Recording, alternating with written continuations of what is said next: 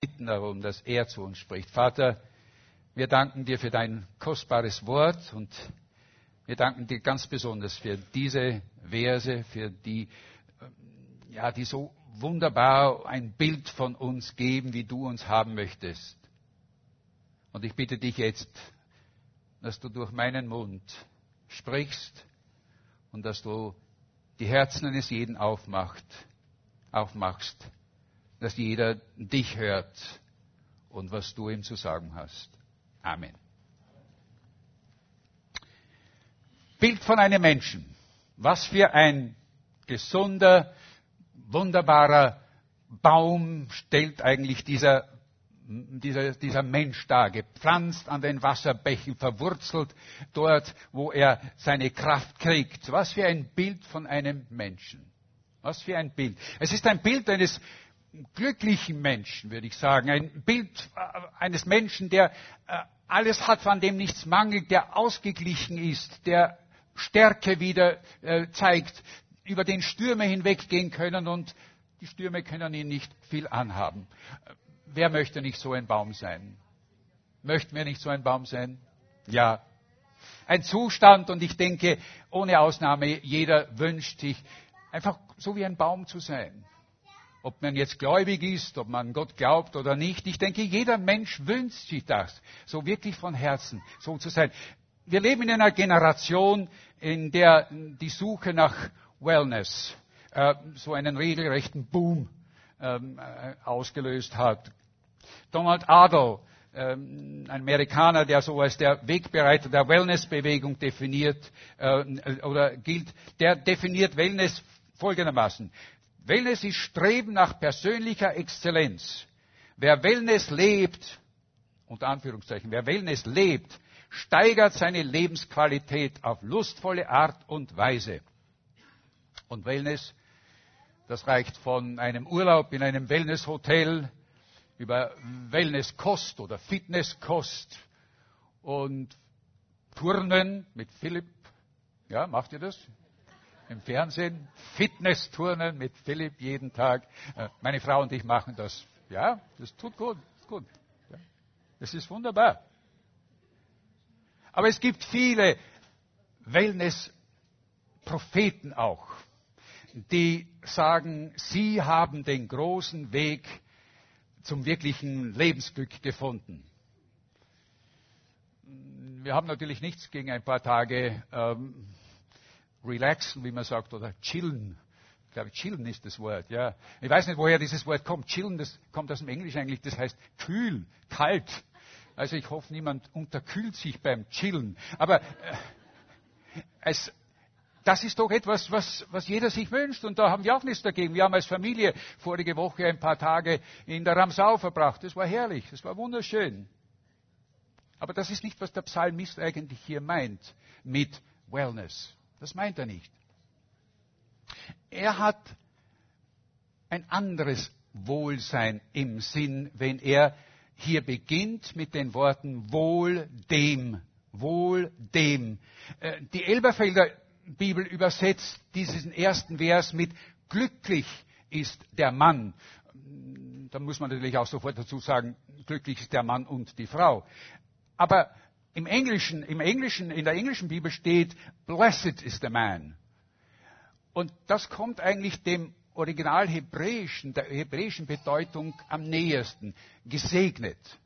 Gesegnet ist der Mensch. Gesegnet ist der Mensch. Seht ihr, wir sind als Menschen, egal wie wir zum Glauben stehen, wie wir zu Gott stehen. Wir sind für Gott über alle Maßen wertvoll. Jeder von uns ist für Gott in Gottes Augen ein wertvolles Geschöpf. Er hat uns geschaffen. Er hat jeden von uns geschaffen. Er hat sein Leben in unser Leben eingehaucht. Und er möchte, dass wir wie Bäume sind, dass wir wie Bäume werden, fest verwurzelt in einem Boden, dass wir unsere Kraft nehmen von Wasserbächen, wie es hier heißt. Ja, und dass wir, auch wenn Stürme über uns hinwegfegen, wohl gebeugt werden können, aber nicht brechen. Und dieses Bild von Vers 3, das schildert also so einen Menschen. Aber der Psalm verwendet eigentlich, oder der Psalmist, der diesen Psalm geschrieben hat, verwendet zwei Bilder. Und ich möchte beide Bilder uns heute zeigen. Das eine ist also das Bild von diesem Baum. Aber eigentlich beginnt er ja mit einem anderen Bild, nämlich mit dem Bild eines Weges. Es heißt nämlich im ersten Vers, wohl dem oder gesegnet der, der nicht wandelt. Wandeln ist ein altes Wort, das man heute nicht mehr so oft hört, aber es bedeutet einfach ein sich bewegen. Es wird oft verwendet für das Leben eines Menschen. Wir wandeln durch unser Leben. Das hat mit Veränderung etwas zu tun, das hat mit Erfahrungen zu tun. Wir wandeln. Wir wandeln. Zum Unterschied von nicht wandeln, von stehen, von sitzen. Und er spricht davon. Er sagt, wohl dem, der nicht wandelt, er warnt uns, im Rat der Gottlosen, noch tritt auf den Weg der Sünder, noch sitzt, wo die Spötter sitzen. Er spricht also von einer, von einer Pilgerreise. Auch das ist ein altes Wort. Ähm, John Bunyan, der im 17. Jahrhundert in England als Kesselflicker und als Scherenschleifer durch die Gegend zog und missioniert hat, der, wenn man seine Biografie liest, der war ein, muss ein faszinierender Mann gewesen sein. Jedenfalls, er hat ein Buch geschrieben mit dem Titel Die Pilgerreise. Vielleicht wurde er von diesem Psalm inspiriert, ich weiß es nicht. Aber in diesem Buch beschreibt er einen Mann, einen jungen Mann mit Namen Christ oder Christian, glaube ich auch in der deutschen Übersetzung, der also die Hauptperson ist, wie der einen Weg geht, nämlich aus dem Leben heraus auf ein Ziel zu. Das Ziel am Ende seines Lebens ist dann, wie Bunyan es beschreibt, so dieses himmlische Tor, dieser, dieser, dieses, dieser, dieser, dieses ja, diese Herrlichkeit, in die er dann hineingeht. Und Bunyan wollte eigentlich mit diesem Buch, mit dieser Geschichte auch uns beschreiben. Denn auch wir befinden uns, jeder von uns befindet sich auf so einem Weg in seinem Leben. Äh, so eine Wanderung durchs Leben ist wie eine Wanderung in der Natur. Es gibt viele Seitenwege, es gibt viele Irrwege. Man kann einen Weg gehen und plötzlich steht man vor einer Wand oder man steht vor einem Abgrund oder man steht vor einem Fluss und kommt nicht hinüber. Ganz wichtig ist es also, dass man Orientierung hat, dass man Wegweiser hat, dass man sich nach irgendetwas, ja, dass man sich orientieren nach etwas. Und der Psalmist warnt uns vor einer Orientierung, die wir nicht gehen sollen, nämlich der Rat, wir sollen nicht dem Rat der Gottlosen ähm, folgen.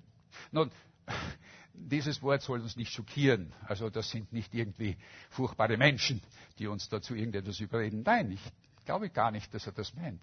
Das sind ganz natürlich, das sind ganz normale Menschen. Das sind, das können gute Freunde sein, das kann irgendjemand sein. Wir waren im Sommer, wie ich schon gesagt habe, in England auf Urlaub und wir waren noch mit meinem Schwager zusammen. Und mein Schwager, der ist über 80, aber er und ich, wir verstehen uns wunderbar. Wir können über vieles reden. Wir haben ähm, stundenlang sind wir im Auto gesessen, während die, die Damen, die Frauen, unsere Frauen gewandert sind, haben wir uns zusammengesetzt und haben geredet. Wir haben über Bücher geredet und alles Mögliche. Aber ein Punkt, ein Punkt war immer, wo wir nicht gleicher Meinung waren. Er weiß, dass für mich Gott und Gottes Wort einen ganz großen Stellenwert in meinem Leben hat. Und nein, nicht für ihn. Er hat mich nicht irgendwie versucht, äh, davon abzubringen oder was. Nein, gar nicht. Er hat mir ein Buch gegeben und gesagt, das ist mein Buch. Und lies das und du wirst sehen, ich wollte es eigentlich mitbringen, ich habe es vergessen, leider. Es heißt nämlich zwölf Regeln für ein, für ein gesegnetes Leben. Und ich habe so ein paar Stellen schon gelesen, noch lange nicht alles. Und ich muss sagen, was ist es? Es ist eine Mischung aus doch einigen Bibelversen, die der Schreiber immer rausnimmt. Aber im Grunde genommen sagt er Dinge, wo wir eigentlich sagen, ja, das klingt ja sicher interessant, wenn er zum Beispiel sagt, lass dich nicht unterkriegen. Sein erstes Kapitel lautet, steh aufrecht und beuge dich nicht. Und was er sagen will ist, wenn dir jemand, wenn dir etwas, wenn dir jemand versucht, Schlechtes zu tun, dann schlag zurück. Lass es dir nicht gefallen. Ich denke, das sind so Ratschläge, die wir heute sehr oft hören. Und sie widersprechen eigentlich dem, was die Bibel uns sagt.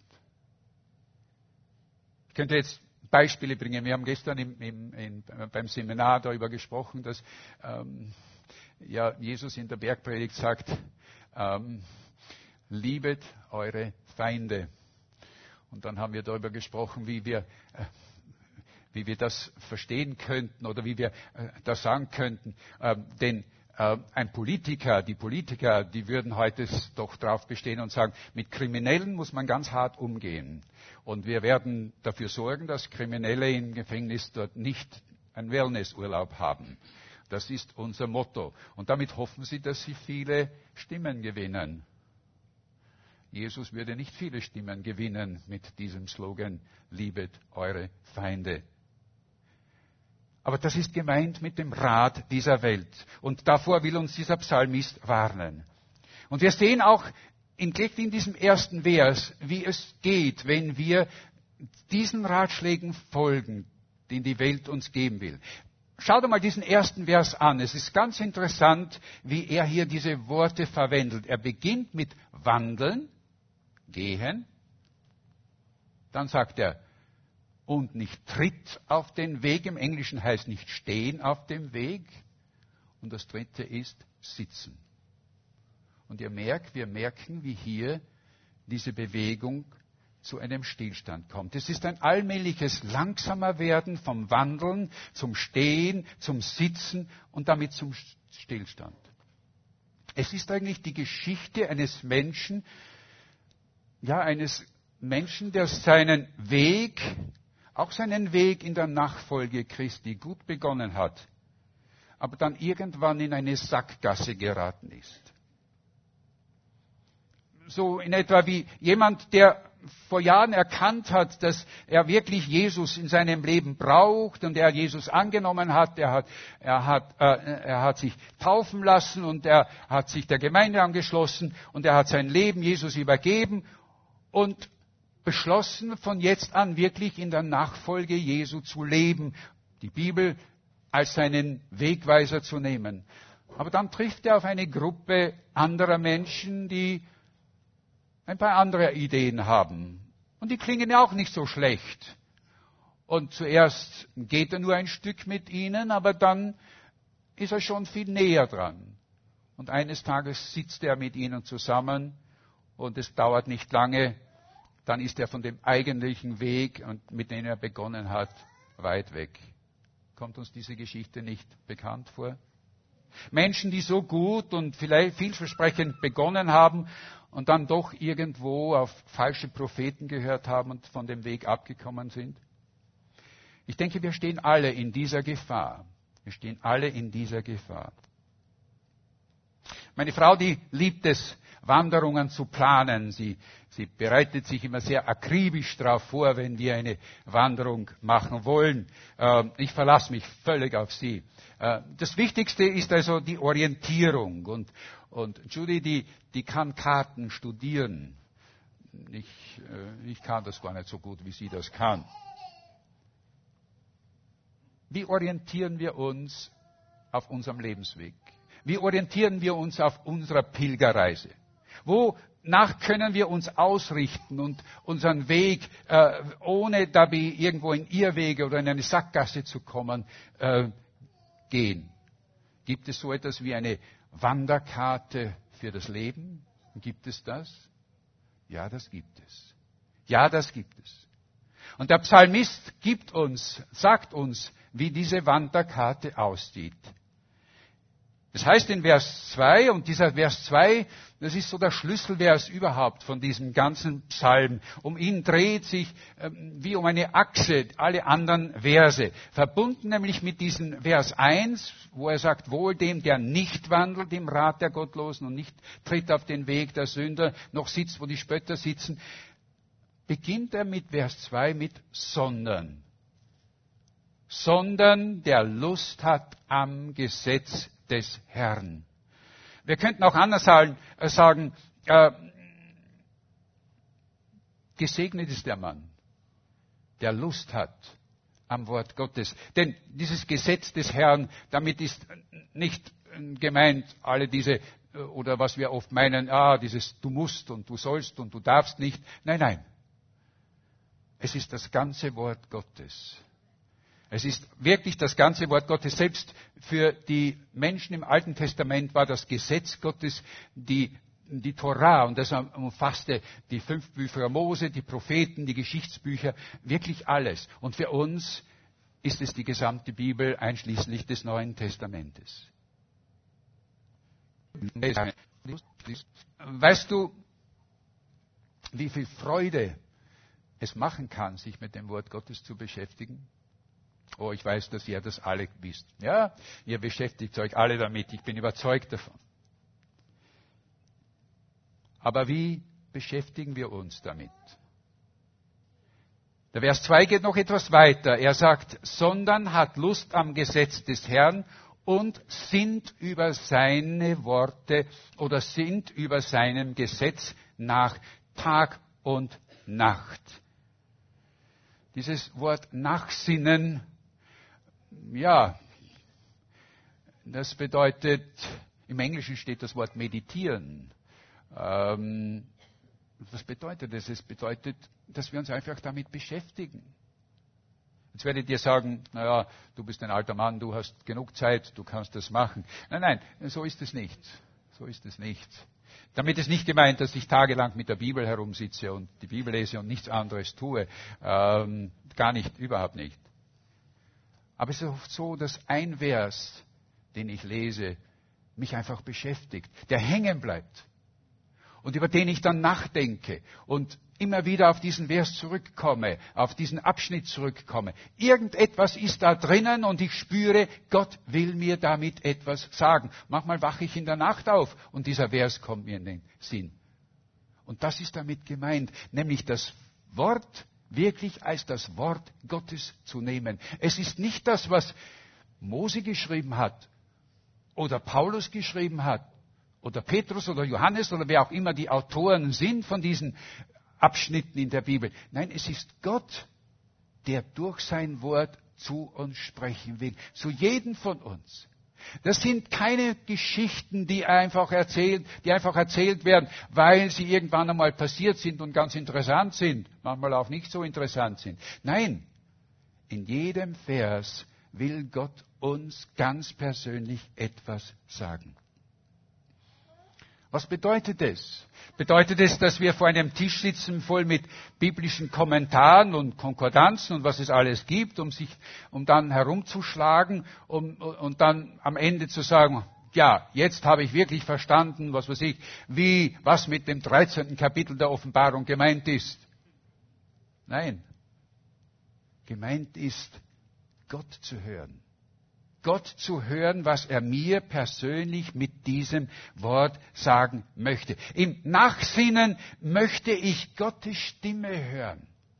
Ich möchte Gott reden hören. Er ist es, der durch die Zeilen, durch die Verse zu mir spricht. Und ich frage, Herr, was willst du mir damit sagen?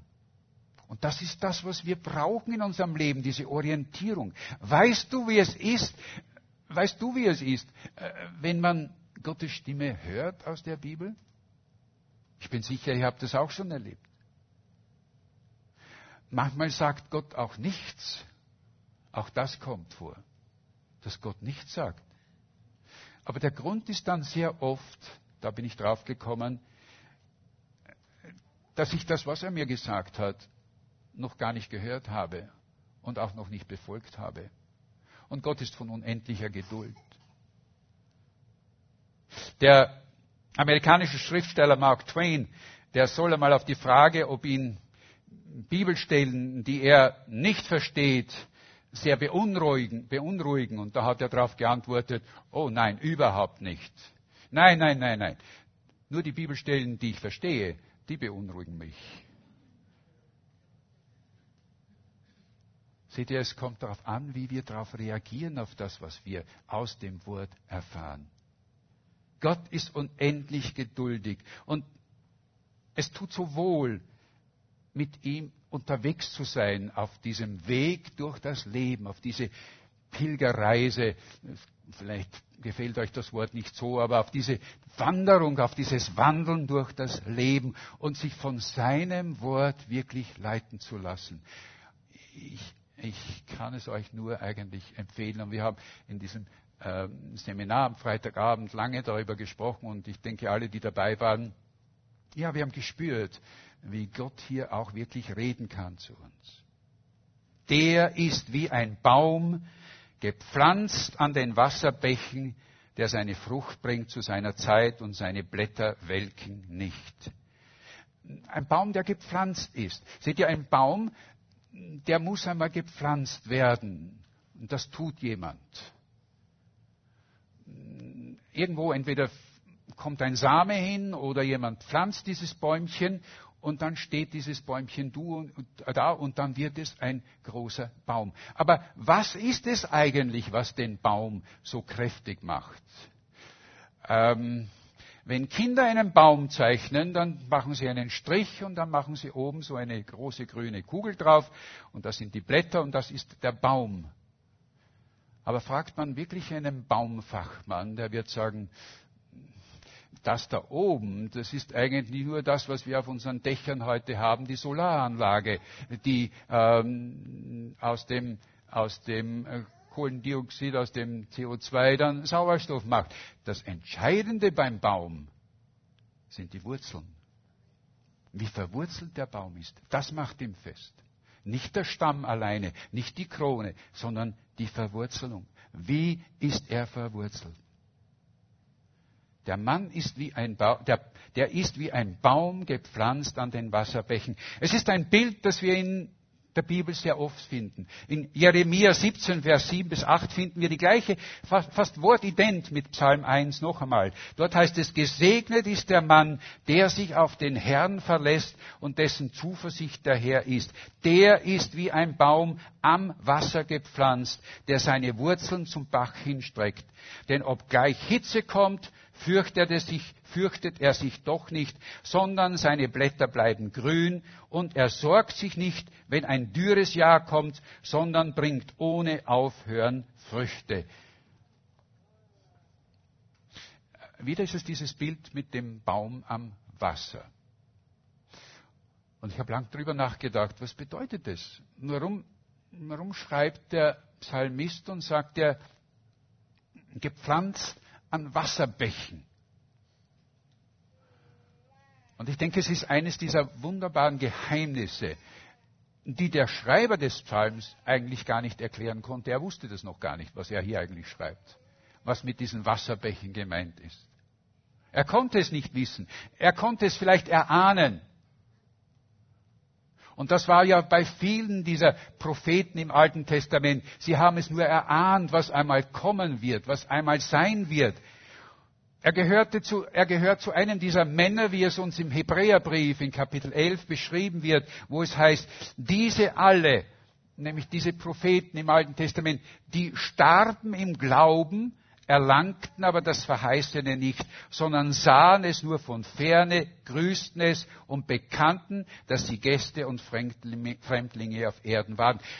Sie sahen vielleicht am Horizont irgendetwas, was sie hier aufgeschrieben hat, dieses Wasser, diese Wasserbäche, an denen wir gepflanzt werden sollten. Aber sie konnten es noch nicht erklären. Sie konnten noch nicht wirklich sagen, was es war.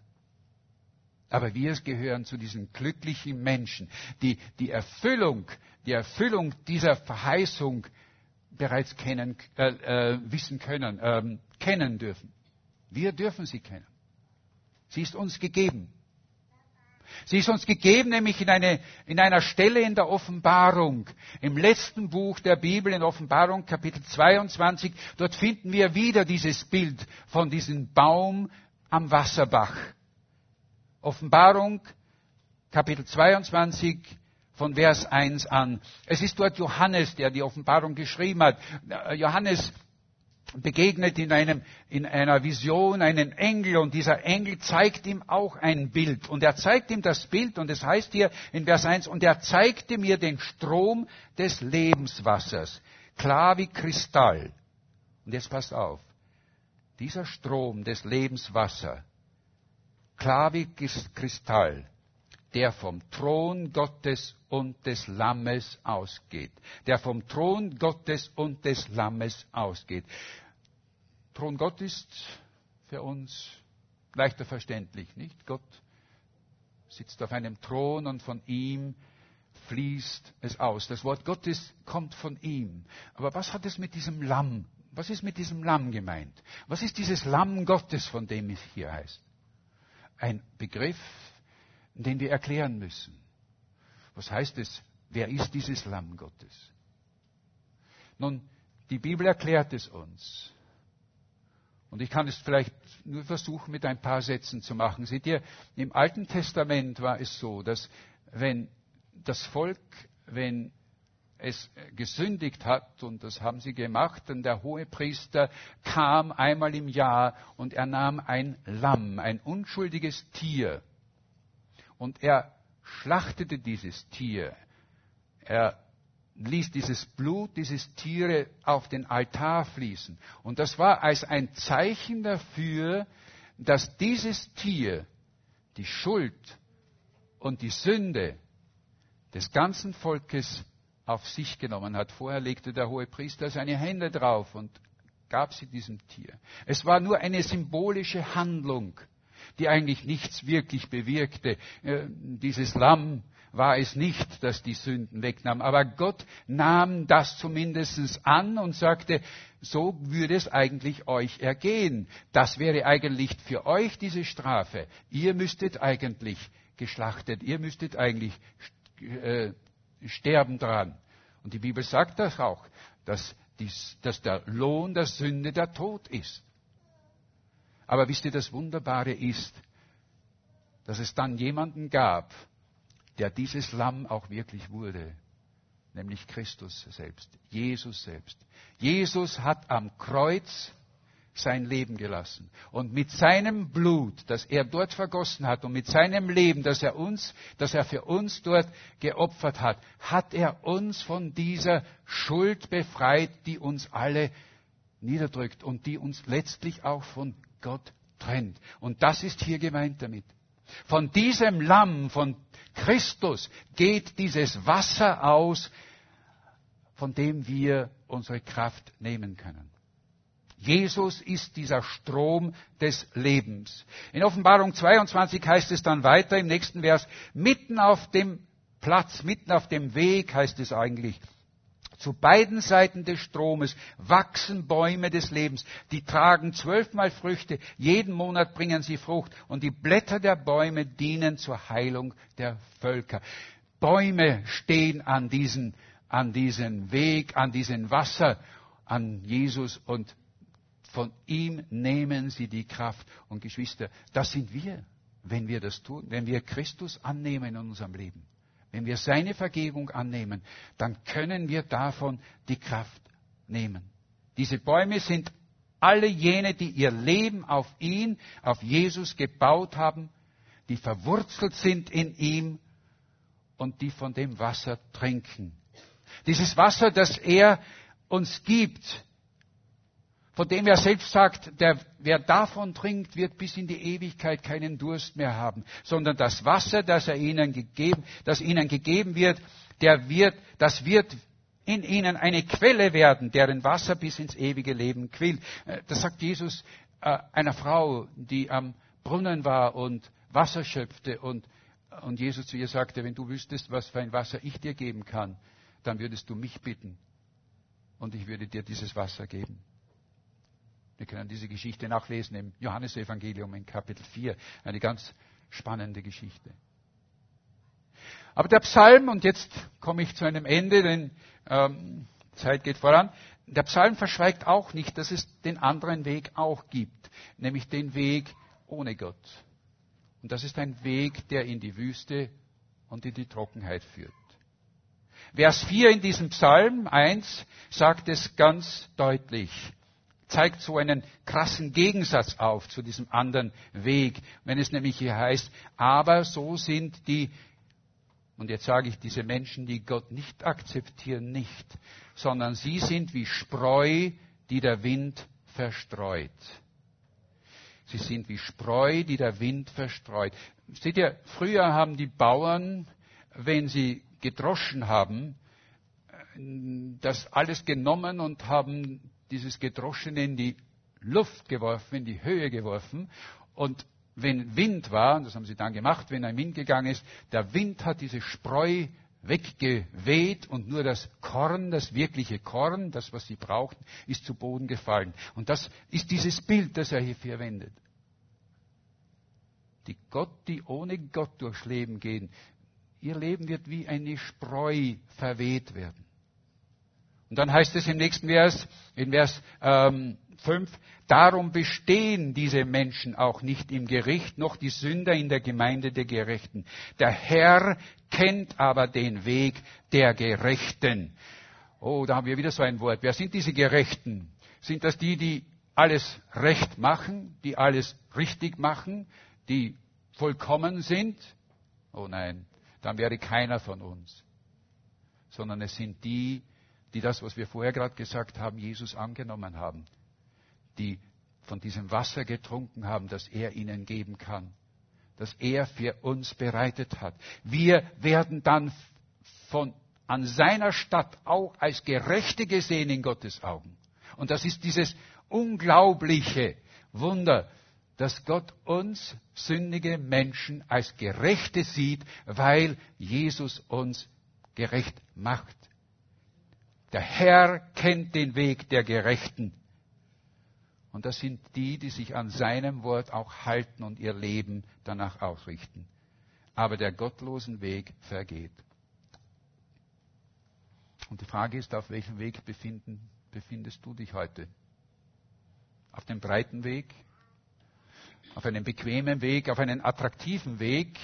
Weil es ist attraktiv, auf diesen breiten Weg zu gehen. Man hat keine, ähm, man muss sich nicht anhören, dass jemand sagt, ja du mit deinen, mit deinen engstirnigen Ansichten, was das und das betrifft, äh, warum immer Gott, lebe dein Leben einfach.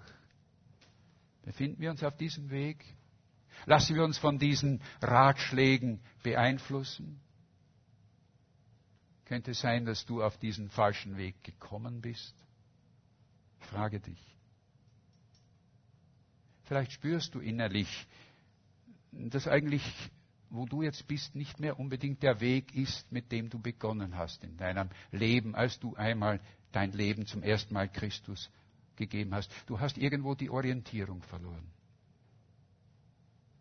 Und nun möchte ich, dass wir, ja, dass jeder von uns einfach darüber ganz kurz nachdenkt. Ich möchte, dass wir eine kurze Zeit der Stille haben, während die Musik spielt, dass wir in uns hineinhören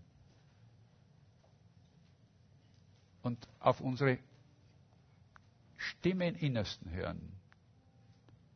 Die, die, die Stimme unserer Seele, so würde ich sagen. Und vielleicht hörst du, wie diese Stimme eigentlich sagt, ja, ich, ich, ich möchte auch dieses Wasser haben. Ich habe es bis jetzt noch, ich habe nie noch davon gehört, dass es dieses Wasser gibt, das das Leben so reich machen kann. So wie wir es in den Zeugnissen vorher gehört haben. Vielleicht aber auch, dass ich es wohl gehört habe, aber ich habe irgendwo den Weg verloren. Und deine Seele schreit nach diesem wahren Wasser. Vielleicht kracht es so auch im, im Gebälk des, deines Baumes, äh, weil er so morsch ist und du so weit entfernt bist von den Wasserquellen.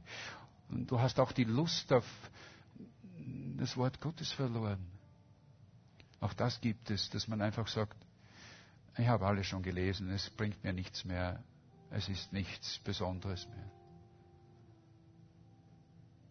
Und dann hören wir Gott nicht mehr, wenn wir in seinem Wort nichts reden. Wir werden geistlich vertrocknet. Und wisst ihr, das tut weh, Durst tut weh, es tut unserer Seele weh. Und sie sehnt sich nach diesem klaren, kristallklaren Wasser. Bist du so? Hörst du innerlich diese Stimme, die sagt, ich möchte von diesem Wasser haben? Dann hör zu, dass es nämlich jemanden gibt und du wirst eine kleine Stimme hören, die sagt, komm zu mir. Wohl dem, der zu mir kommt. Ich will dich erquicken, sagt Jesus. Ich will dich heilen. Ich will dich innerlich heilen. Ich, ich, ich will deinen Durst löschen. Ich gebe dir dieses frische Wasser. Ich führe dich zum frischen Wasser. Ich erquicke deine Seele. Und ich führe dich auch wieder zurecht auf die rechte Straße um meines Namens willen. Weil ich es dir verheißen habe, sagt Gott. Weil ich dich liebe. Weil du mir so wertvoll bist. Komm und trink von mir. Lass die Wurzeln deiner Seele nicht verkümmern, sondern strecke dich, dich aus nach dem Strom des Lebens, das von dem Thron Gottes ausgeht und von Jesus Christus. Und wenn du das tust, dann dann wirst du etwas spüren. Dann spürst du, dass etwas geschieht in dir. Du spürst nämlich, dass dann ein neues Leben in dir einkehrt. Oder das Leben, das du schon einmal gehabt hast, wieder neu wird, dass du wieder grün wirst, dass deine Blätter wieder grün werden, wie dieser Baum, der am Wasser ist. Spürst du wieder diese neue Lust. Die Lust nämlich, sich wieder mit dem Wort Gottes zu beschäftigen oh, das ist mir so ein Anliegen, dass wir uns mehr und mehr mit dem Wort Gottes beschäftigen und dabei dann so eine innige Gemeinschaft mit Jesus haben und Jesus spüren. Wohl dem, der nicht wandelt im Rat der Gottlosen, noch tritt auf den Weg der Sünder, noch sitzt, wo die Spötter sitzen, sondern hat Lust am Gesetz des Herrn und sinnt über sein Gesetz Tag und Nacht der ist wie ein Baum gepflanzt an den Wasserbächen, der seine Frucht bringt zu seiner Zeit und seine Blätter verwelken nicht. Und was er macht, das gerät wohl. Du sollst so ein Baum werden. Gott möchte es. Und Stürme werden dich nicht knicken können. Lasst uns beten miteinander.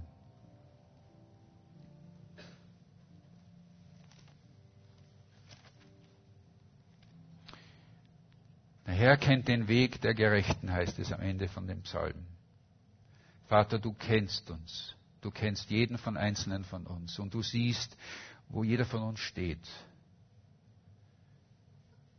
Vielleicht ist jemand hier, der noch nie von diesem Wasser gehört hat, das du uns geben möchtest, um unser Leben wirklich reich zu machen. Oh, ich bitte dich, lass der Durst so groß sein, dass der oder diejenige sagt heute, ich möchte, ich möchte dieses Wasser haben, gib es mir. Gib mir, dass ich all das, was in meinem Leben passiert ist, hinter mir lassen kann und etwas Neues beginnen kann. Dass, ja, dass du mich gerecht machst durch dein Blut. Ich bitte aber auch für die, die diesen Weg vielleicht schon beschritten haben, längere Zeit und die einfach abgekommen sind vom Weg und diese Lust am Wort Gottes verloren haben, die Lust an der Gemeinschaft mit dir. Ich bitte dich, Herr, dass du sie wieder neu auch diese Lust und diese Freude und dieses Verlangen und diese Sehnsucht nach dem Wort gibst. Es steckt so viel darin in dieser Lust dieses Verlangen, diese Erwartung, aber auch die große Überraschung, die du uns geben willst. Herr, ich befehle uns alle an und ich bitte dich, dass du dein Wort wahr machst, weil du gesagt hast, wohl dem, wohl dem, der zu mir kommt. Ich werde ihn nicht hinausstoßen. Wir loben dich, wir preisen dich als unseren himmlischen Vater. In Jesu Namen. Amen.